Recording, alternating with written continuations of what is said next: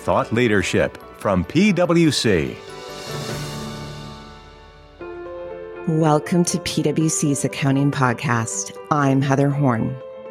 Thanks for tuning in to another episode of our series focused on climate reporting. This week, we're talking Scope 3 greenhouse gas emissions disclosures. It's not a matter of fairness, it's a matter of understanding your impact. These emissions wouldn't happen unless you were requesting that product or service. That's my guest, Rich Good. Rich is a PwC principal who joined us last week to talk about Scope 1 and Scope 2 greenhouse gas disclosures. This week, we're hitting Scope 3. The Scope 3 considerations are complex, and Rich has some practical advice on where to get started.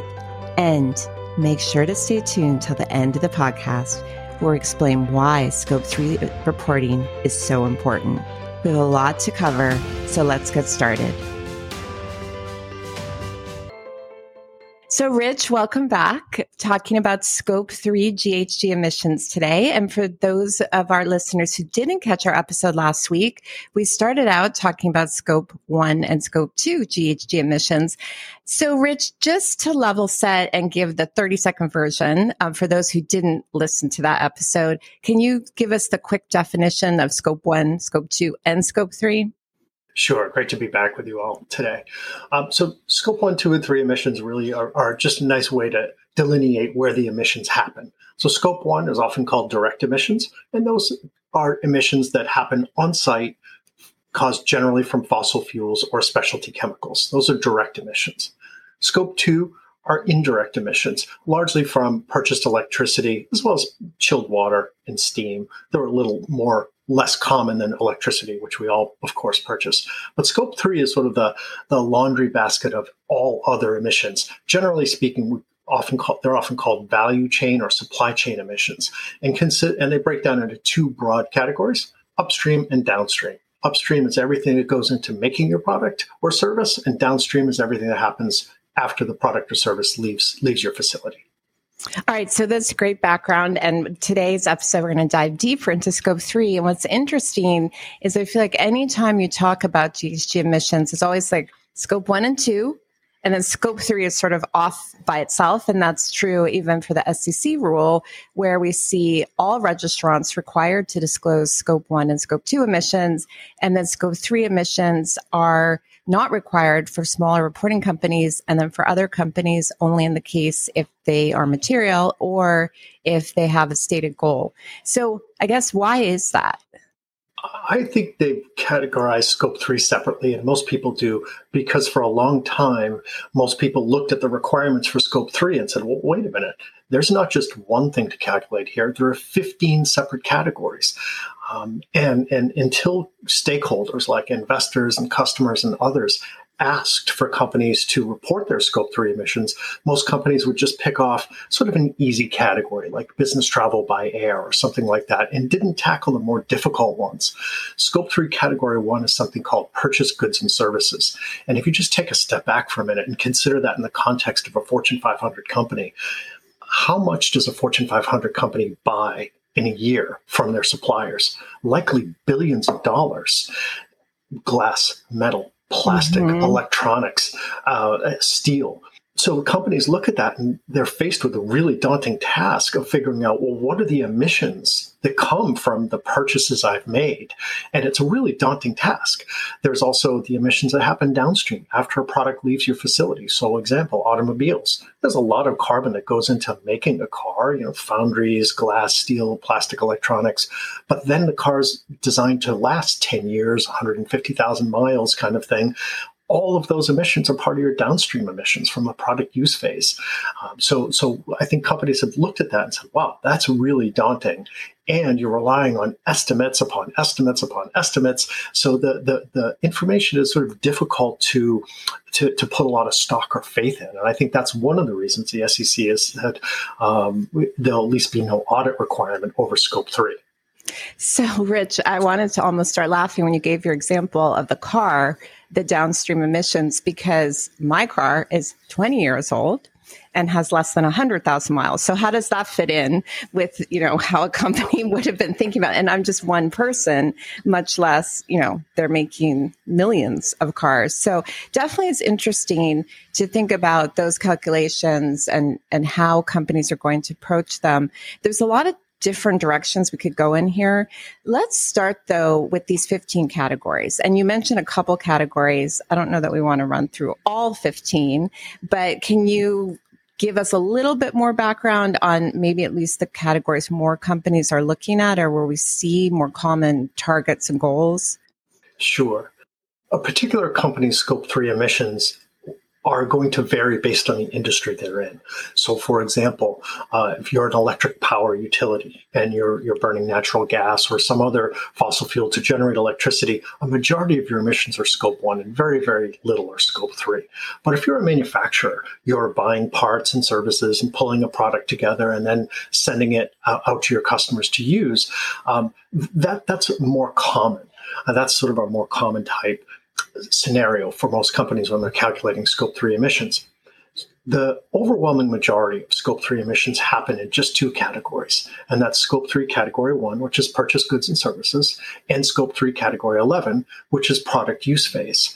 Um, now, obviously, there are, there are products that don't have a use phase. So, for example, a plastic cup, it doesn't really have much of a use phase in that it doesn't generate emissions directly, um, as as opposed to say a mobile phone, which does generate emissions over its life because you have to plug it in every night. Or to our earlier example, an automobile having those emissions. Those tend to be the, the largest. There are other categories, and for say financial institutions, category 15, which is investments, that would be their largest category. So it does vary by type of company and industry. But in general, if you're making a product or a service for sale to the market, you're looking at scope 3 category 1 and category 11 purchase goods and services and product use phase. If I think about those two categories, though, it feels like there's a big difference between them because I have a lot of choices of that's you gave the example of all these different types of products that you could be buying, but I could choose to buy them from uh, a company located closer to my facility. So there's less transportation, or I could choose to buy them from someone who's producing them in a greener way. There's lots of different choices I could be making to reduce my emissions in that, that category one. But if I think about the use phase, once I've transferred my product over to the customer, I've kind of lost control of it. And so if I'm thinking about reducing emissions, it, am I right in thinking of more control upstream than downstream, or is there another sort of factor I should be thinking about here? Sure, sure. I, I, I think in that scenario, let, let's go back to the automotive company. Yes. Um, if they wanted to decrease their downstream emissions, their product use phase, um, one thing that is very much in their control is fuel efficiency or fuel economy. Mm. How many mm. miles per gallon mm-hmm. uh, does a car get? So you're seeing a shift today from larger displacement engines like the big old V8s and V6s down to s- smaller engines or even hybrid cars with very small engines and batteries, and of course, fully electric vehicles. Um, so that's one way you can really influence a significant category downstream by making more energy efficient products. And that's not just cars, but any sort mm-hmm. of electronics, computers, laptops, and so forth. On the upstream side, purchase goods and services, with more and more companies being forced to disclose, uh, calculate and disclose their scope 3 emissions, that's going to give companies a lot more data from which they could select to do business with more energy efficient suppliers. For example, in the SEC proposals, if it's material, companies are going to have to report under scope three, but they also have to do an intensity metric. One of the very useful intensity metrics, particularly if you're comparing four or five companies in the same industry, same category, is emissions per million dollars of revenue. Mm-hmm. So, for example, if a company takes 10 tons of CO2 equivalent to generate a million dollars of revenue and another company takes 20, well, that's an easy decision point. If you, if one of your goals is to reduce your scope three emissions, you can engage with suppliers that have lower lower emissions or more energy efficient products and services themselves. And that has a ripple effect through your own operations and your own carbon footprint. So, Rich, if I take a step back and think about reporting my emissions, and let's say reporting under the SEC proposal, and that they're material for this purpose of this discussion. I'm not a smaller reporting company. Does that mean I have to report all 15 categories? So I have to figure out if all 15 categories are material? How, how are companies thinking about this? That's a great question, Heather. And very right now, we're getting a lot of requests from our clients to calculate all 15 categories. And our first question back to them is, well, how did you determine that all 15 categories are in scope for you? Are you uh, do you have franchises? That's one of the more you know less common categories. Do you have separate investments? Well well no. The first thing we typically do is sort of sketch out a value chain map meaning look at how the company operates. Do you buy purchase good do you buy goods and services? Do you transform them? Do they do, do you have to process these? Have warehouses and manufacturing? How are they used? Are they typically thrown away? Are they recycled? Do they come back to you? So we look at the value chain map and we can generally exclude certain categories. Let's say for the average company, no more than 10 categories tend to be in scope. The, the other thing to look at too, and the SEC even kind of mentions this in the proposals, is you look at the 15 categories, and if one may be relevant to you, but it's so immaterial, it's less mm. than 0.1% of your overall emissions, you can make the statement basically that this is potentially relevant, but we don't calculate it because it's immaterial and it's very, very difficult to get data. Um, you, you, know, it may be, say, uh, uh something on a product use phase. You're not entirely sure how your cl- client, your customers use your product. So, for example, if you're making a transistor, transistors can go for in anything from cars to radios to electronics to airplanes. So it, it's very difficult to know how are they used, and the business case to go for that deep in the in the supply chain to understand that may not be there.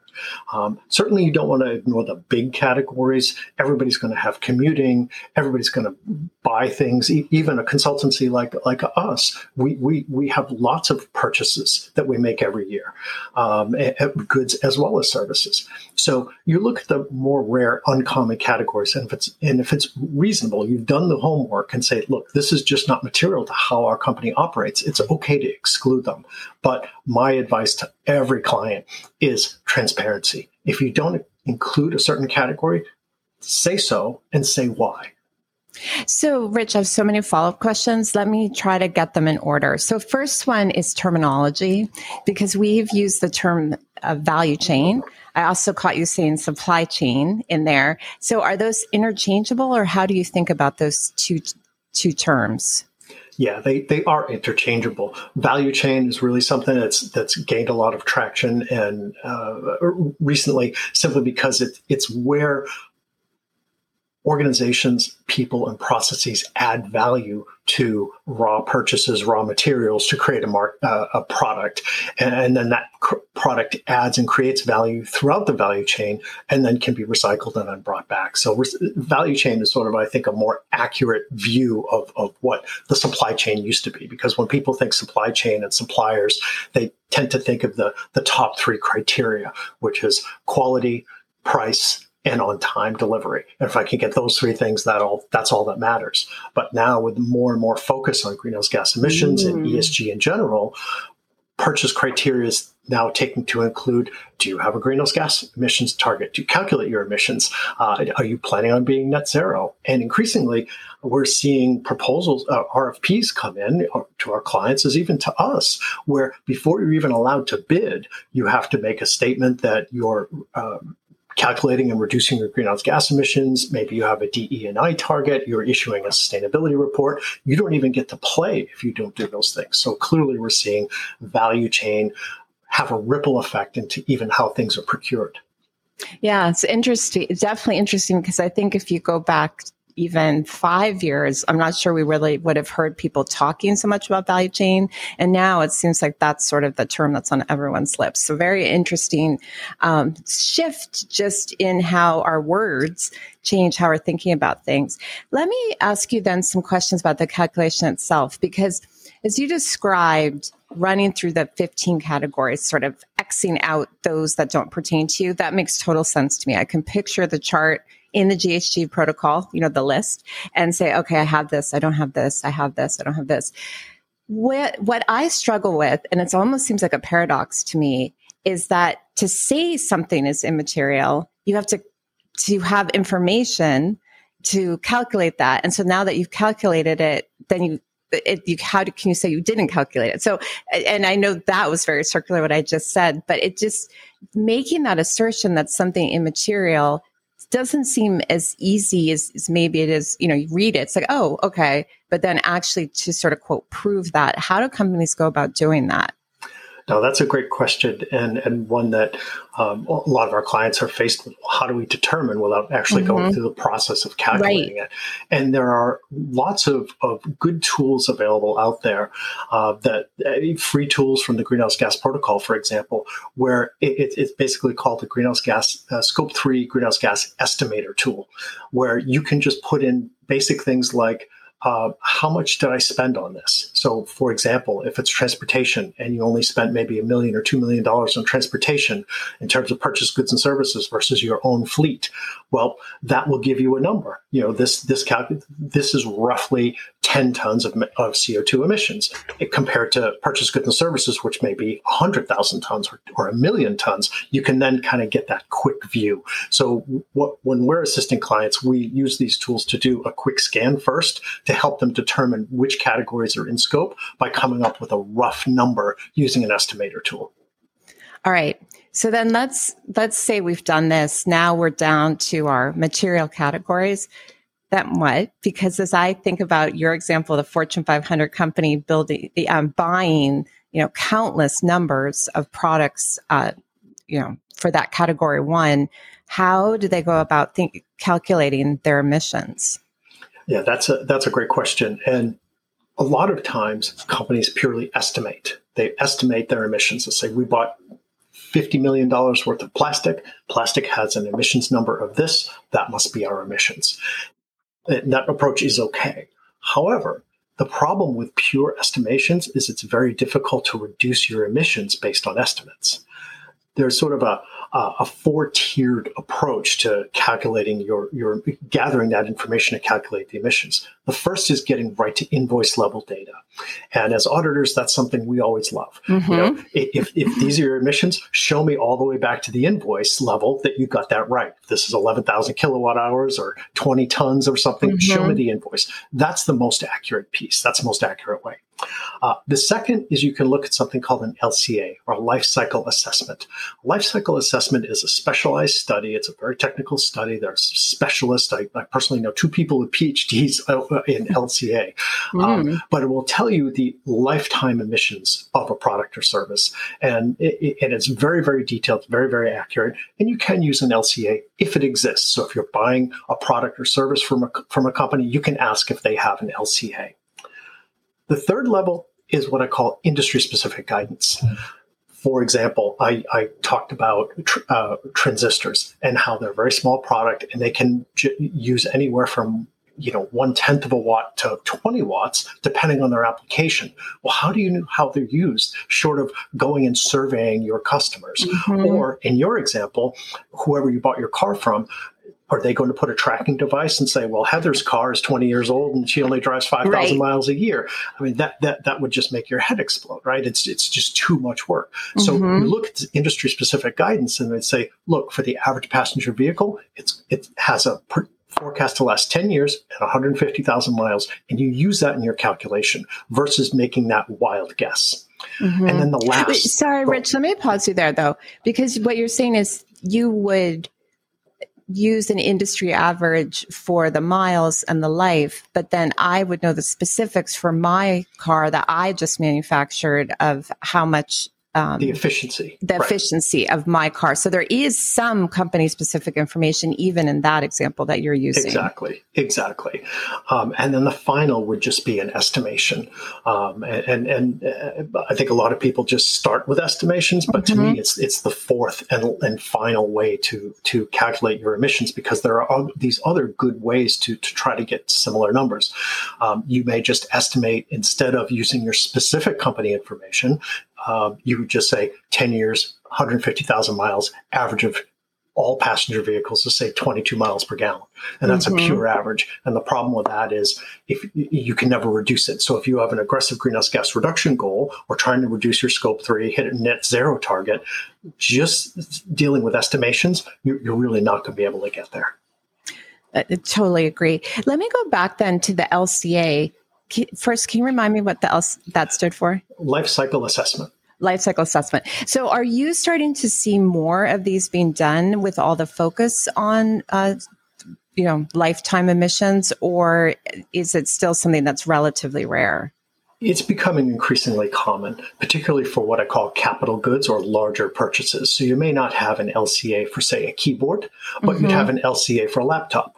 Um, so, like I said, it's it's it's a fairly complex, fairly engaged process, and you need to hire a specialist to do it. And about 10 years ago, it was very, very uncommon. And what, what most companies did, and, and, when I was in industry, what we did for LCAs, when our customers started asking for them, we said, look, we, we, we don't really have the capacity to go back to cover all our legacy products, but mm-hmm. we're putting a stake in the sand today any new product from here on in will have an LCA. And I know many companies do that. It's just part of the product development process. When you're developing it, you have an LCA. And the beauty of doing an LCA is you can sort of turn the dials a little bit. Let's say, let's go back to the automotive example. If we're going to use um, steel to make a, or, or, iron to make our motor, but we could experiment with say magnesium or aluminum to see does that mm. reduce the overall emissions. Before you build it, you can see the impact. So that that's one of the real beauties of it of an LCA. Uh, same with the big motors versus a small turbocharged motor. You can say, okay, it c- creates similar power, but much lower emissions. We're going to go with that. So one thing that I think troubles many people when they talk about scope three emissions is to your point, even with the LCA, there's assumptions, and most companies don't have those. And, you know, and, and then as you kind of go down your waterfall to your final sort of estimation, it's almost like you're kind of putting your finger in the air and saying, okay, you know, I'm going to get close, but it's not like the type of data that we're used to reporting in our financial reports. And so, how do you see companies thinking about this sort of lower level of accuracy? Is it all about then disclosure? You know, how how do you get other people comfortable with using the information that you're disclosing when there is so much estimation inherent in it? That's a great quote I heard once, which is if time is money, transparency is time. And mm. to me, what that means is be open and be transparent. If you made a, a guess, an estimate, say so. And where do you say it? To me, it's in your inventory management plan. And let me talk just for a second about what that means. Your greenhouse gas inventory management plan, some people call it a greenhouse gas accounting manual, is really your central source of truth. If you don't have an inventory management plan today, get one. Uh, that's my best advice because uh, for a few reasons. One, I, I sort of tongue in cheek call this the, the, the winning the lottery document. Meaning, if the person who calculates your greenhouse gas emissions wins the lottery and doesn't come back to work tomorrow, you can read this document and calculate your in greenhouse gas inventory the same way this person calculated for consistency year over year. Most people can't remember what they had for lunch last Tuesday. I know I can't. Mm-hmm. How am I going to remember what assumption I made last year on scope three, category 10? Uh, so writing this all down and being open and transparent to, so that your users, when they're looking at the information, can say, aha, I see you made some estimations here, and it gives them the overall comfort level. Can I rely on this, or do I expect it to improve over time? All right. So then, if I'm a controller and I'm now suddenly tasked with starting to develop greenhouse gas information or maybe have oversight. So someone's been calculating it, but now due to the increasing prominence and there's a desire to have controls over it, it's kind of moved over to me. And I asked for documentation, et cetera. Where should I start in terms of what, what do you recommend to that controller to kind of do first when they're th- taking something like this on? Uh, the, the very first step is to understand that this non financial information, greenhouse gas is what we're talking about, is going to eventually have to have the same controls, consistency, accuracy, and reportability as your financial information.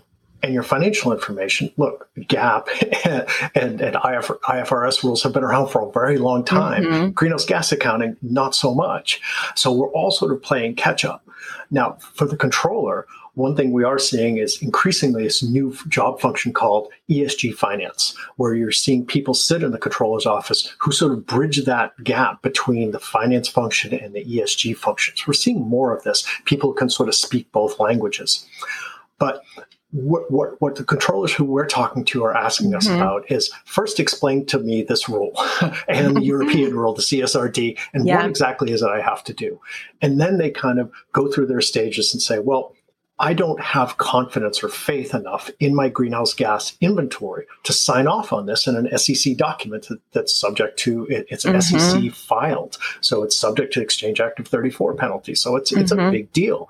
Uh, most CFOs and controls that we're speaking to are saying, would you just come in and start by assessing our scope one and two greenhouse gas inventory to make sure, and our inventory management plan to make sure we could stand up to an audit? Really just determining what are your material gaps? Can we get to invoice level data? Do you have all this written down so we can see what assumptions you made? Is the data right? What's the chain of custody? What sort of controls do you have around this? That that's the type of thing that we're recommending all, all CFOs, and you can engage with an internal audit function. You mm-hmm. can use your auditor. You can use outside help to really understand: Are my scope one or two emissions and inventory investment ready, investment mm-hmm. grade ready? And then it's interesting you say that because then now we in this podcast are talking about scope three. It's hard enough to get your hands around scope one and two. As as the controller is thinking about scope three, is there anything specific other than you know starting with the categories? What do you recommend in terms of just getting your hands around, for example, all of the things you're you're buying? Right, right. So, so to, to get a handle around all the things you're buying, so mm-hmm. scope three, category one, purchase goods and services, very often your enterprise resource planning, your ERP system, is the place to start. These, these tools will allow you to go to supplier level information, invoice level information, or even commodity code. So, for example, we're, we're, we've been using the automotive case study, and I think it's mm-hmm. helpful because most people know what cars are and exactly. have them or ridden them. Um, y- you would know that you're buying steel. Um, you're buying plastic and glass, and those are commodities that you can find emissions factors for. Ideally, you can go back and get those emissions that weight you know i bought 10 tons of steel or 5 tons of glass or what have you. But your erp systems is sort of your your connection to your suppliers. Mm-hmm. and that's where this is going. More and more supplier engagement. Can we talk to our suppliers using our erp or other platforms to glean the information we need to understand the emissions. Maybe that supplier has already calculated their emissions.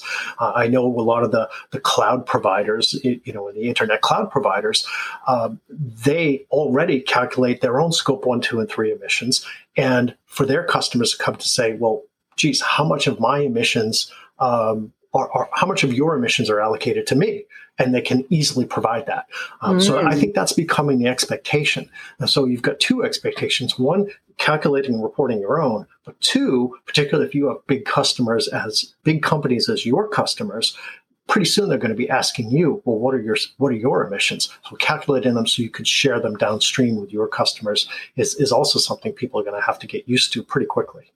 Well, and Rich, I think that's an interesting point, and one actually Casey Herman talked about on the recent webcast, which is that even without the SEC proposal, so if we kind of think about our whole audience, which includes a lot of people working for private companies, even if you yourself are not going to be asked to report, or maybe the SEC changes something with that proposal, we don't know. This information is, or the need for this information is not going away. That's exactly right. Even if the SEC proposals went away, there's still the EU rule, and that has a very low bar for entry. It's it's something like 40 million euro in turnover or mm-hmm. 250 employees.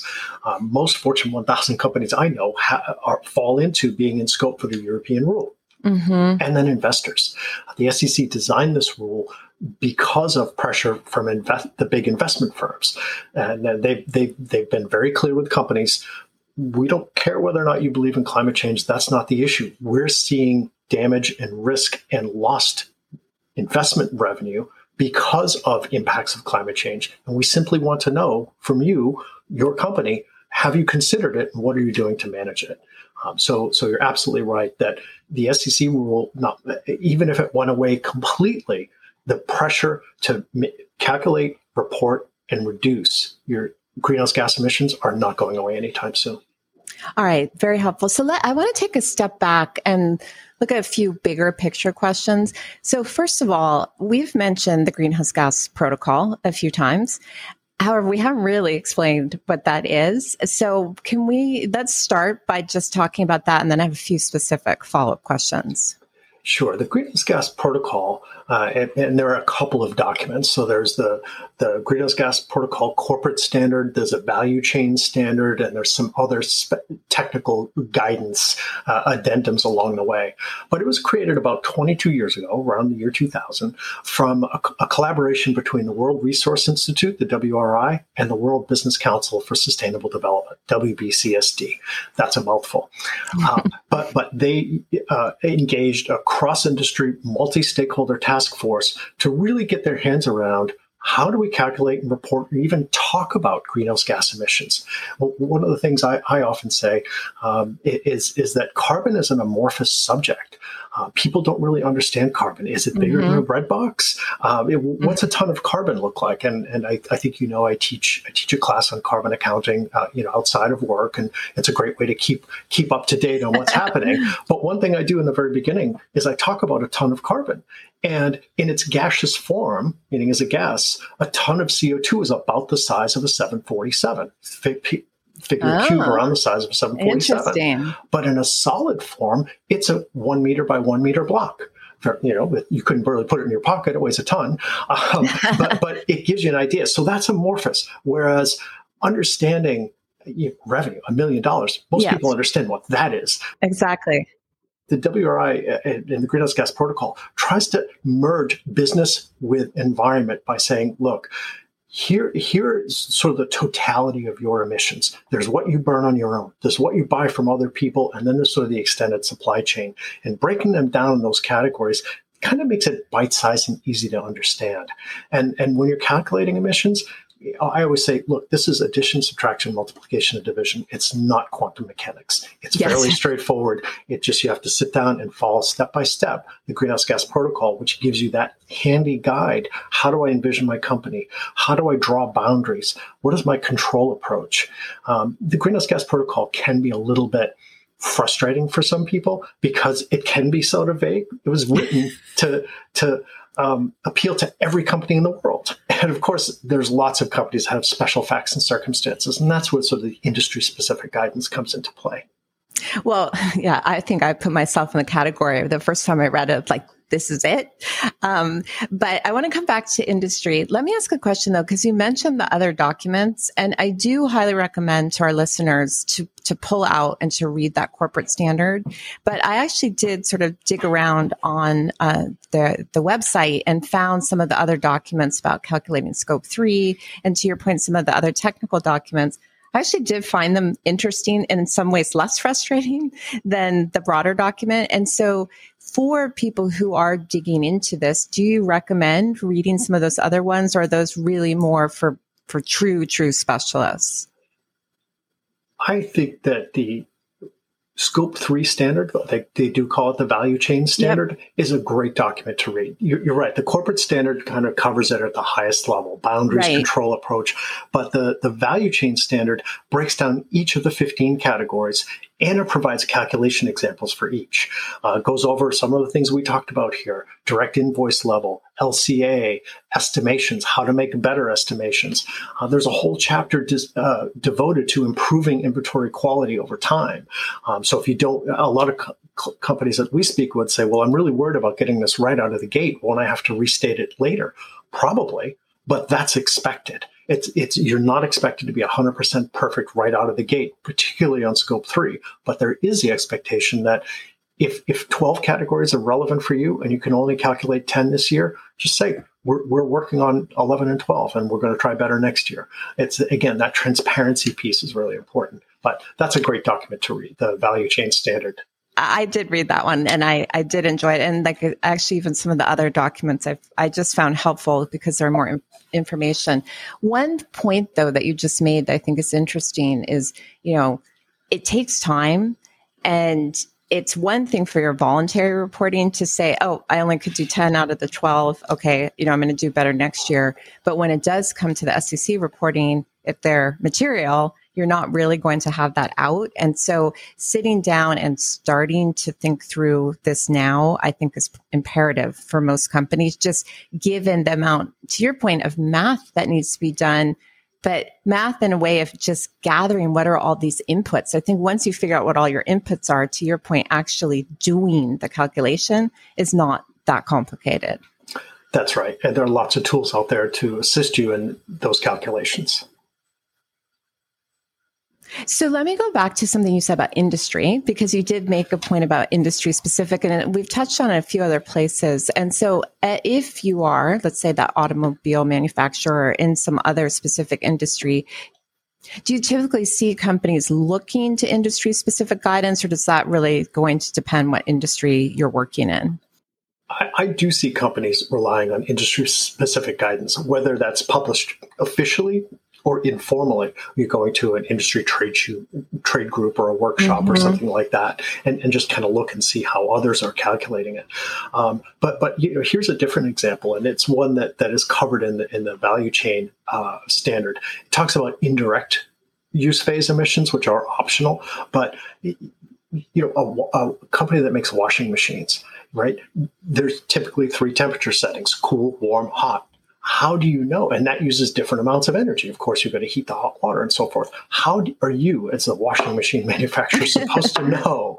Um, you could do you could do surveys and get an average, but the industry trade groups do that on your oh. behalf. Typically, when you join an industry trade trade group, they do things. You, you, you pay money to join the group, mm-hmm. and they do things on your behalf, like send surveys to customers. How do you use this product? What sort of energy? How often would you use a hot water wash as opposed to a cool water wash? And that information is then available that you can cite the source. So it's less of the wet finger in the air to say, you know, yeah. is this a good guess? But it's a more educated guess, gotten through primary research from the industry trade group. We haven't talked about RECs and uh, offsets yet today. So RECs, renewable energy credits, and that is from generation of renewable power. And you get uh, the certificate for every megawatt. You can get one certificate, and a lot of companies are buying those directly now, even though maybe they're buying their electricity from their local supplier. And then offsets, also a lot of companies are using, whether that's you know someone hasn't cut down a forest or this farmer has done something. How do you see RECs and offsets fitting in with scope three emissions? Well, that's a great question. And we, we are seeing examples where companies uh, are incorrectly using RECs and offsets. And I, I, think you gave a great explanation of what a REC is. And RECs are used specifically to offset electricity purchases. And since electricity purchases show up in scope two, RECs can only be used to offset scope 2 emissions, not scope 3 emissions. Carbon offsets tend to be a little bit more expensive. They're an instrument that certifies that one ton of CO2 equivalent has either been removed or avoided from taking place from the atmosphere. Offsets can be used more flexibly. They can offset scope one, they can offset scope three, and you could even use them to offset so- scope two I don't I don't really recommend that. Mm-hmm. RECs are designed for scope two and, and, they tend to be a lot less expensive than than offsets anyway. So using the right tool for the right application is really important. Um, it, you know, if you consider a REC, it certifies that one megawatt of clean electricity has been generated. Well, how would you apply that to your scope three inventory that's expressed in tons of CO2e? Um, right. It's a it's an apples to oranges comparison. Yeah, and I think one point here is that if you are using RECs and offsets in the SEC proposal, you would need to show those separately. You're showing your gross emissions and then could be, you know, showing these reductions. So I have a philosophical question, just taking a big step back, because if we think about these scope one, scope two, and scope three, all emissions are some companies' scope one emissions. Even that electricity, I, I think for the power company would be scope one. And, you know, that steel you're buying is scope one for someone. So it almost seems like scope two and scope three are double, triple, quadruple. I don't even know the right multiple counting the emissions. And so why do why is it still important to report those numbers? Couldn't you just argue everyone should just report scope one and we'd be done with it? Well, scope one are what I call the only real emissions, in that you're you're releasing CO2, methane, nitrous oxide, other sort of uh, gases into the air. So those are quote the only real emissions, right? Um, and and certainly the, here in the U.S. we have a mandatory reporting rule from the EPA. Uh, certain companies, if they emit over 25,000 tons of CO2e from a single lota- location, have to report. And now very very few companies do that, but steel companies, limestone, cement, power companies, oil refineries, they're all clearly in the rule. And that's designed to capture a majority of those emissions mm-hmm. and report it on a mandatory basis with very significant penalties if you don't. But to your question, is scope three double counting or triple counting uh, or quantum counting? Yeah. yes, yes, it is. Companies often say, well, scope three emissions aren't my emissions, it's double counting, so right. it's not fair. And it's not a matter of fairness, it's a matter of understanding your impact these emissions wouldn't happen unless you were requesting that product service, moving it around, or customers were using it and recycling or throwing in the landfill. It's a matter of understanding your impact. And mm-hmm. particularly for larger organizations, the, the viewpoint always used to be that, well, I can't I'm not going to measure my scope three, or if I have to measure it, I'm certainly not going to reduce it because it's someone else's emissions it's still impact. And large companies who have set greenhouse gas reduction goals for scope three have demonstrated that it can be done. And more importantly, it should be done. The largest companies, the, the, the Fortune 500, Fortune 1000 companies mm-hmm. that exist out there, you have a lot of power with your suppliers.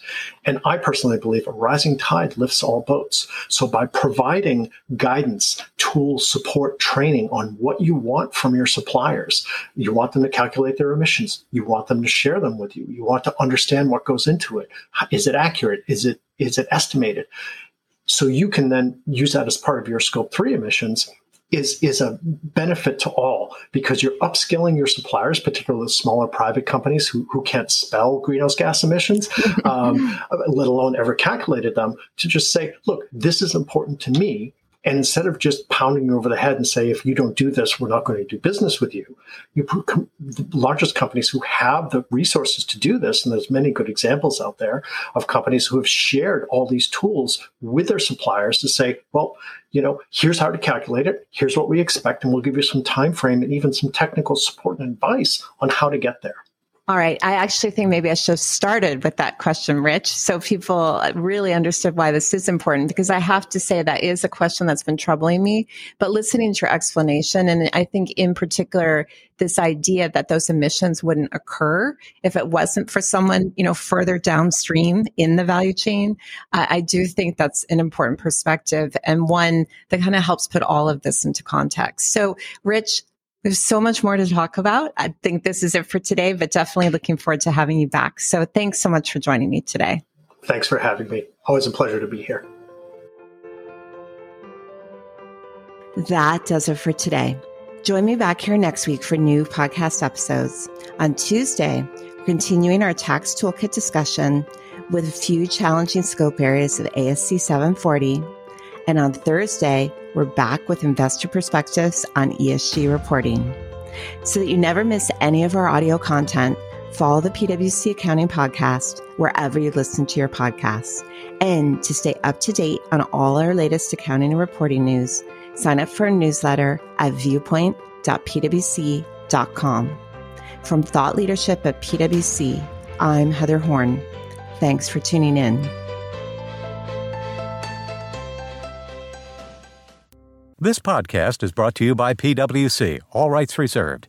PwC refers to the U.S. member firm or one of its subsidiaries or affiliates, and they sometimes refer to the PwC network. Each member firm is a separate legal entity. Please see www.pwc.com/structure for further details. This podcast is for general information purposes only and should not be used as a substitute for consultation with professional advisors.